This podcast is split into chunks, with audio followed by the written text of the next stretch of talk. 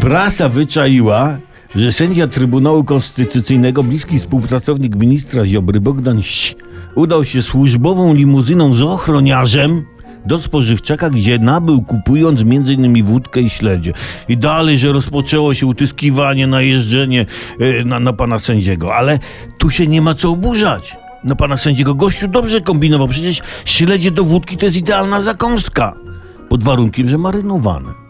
Co miał jogurt kupić i brzoskwinie? No, owszem, ktoś mógłby powiedzieć śledzie, nie? Mógłby. Ale jako zakąska nie ma jak galaretka wieprzowa z octem. Jasne, jasne. Są różne szkoły zakąskowe. Mm, Nie, nie, nie oburzy nas, jeśli ktoś powie dla mnie do wódeczki to tylko grzybki marynowane. Ktoś inny skłania się w kierunku kapusty kiszonej, zimnej, nieodcedanej z soku. Każda z tych szkół ma rację i wszystkie te szkoły szanują się nawzajem, szanują swoje poglądy na najlepszą zakąskę. Co więcej, każda z tych szkół jest w stanie bez szkody dla kultury i samopoczucia korzystać z osiągnięć tych innych szkół. Historia wszak nie odnotowała kłótni przy wspólnym stole między zwolennikami na przykład śledzików i grzybków.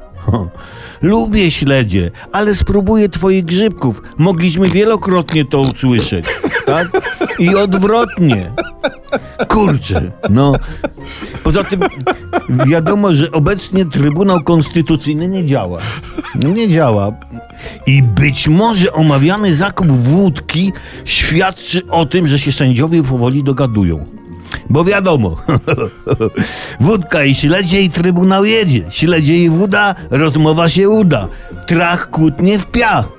Może już wkrótce sędziowie powiedzą trybunału, mamy to. Nie można było tak od początku.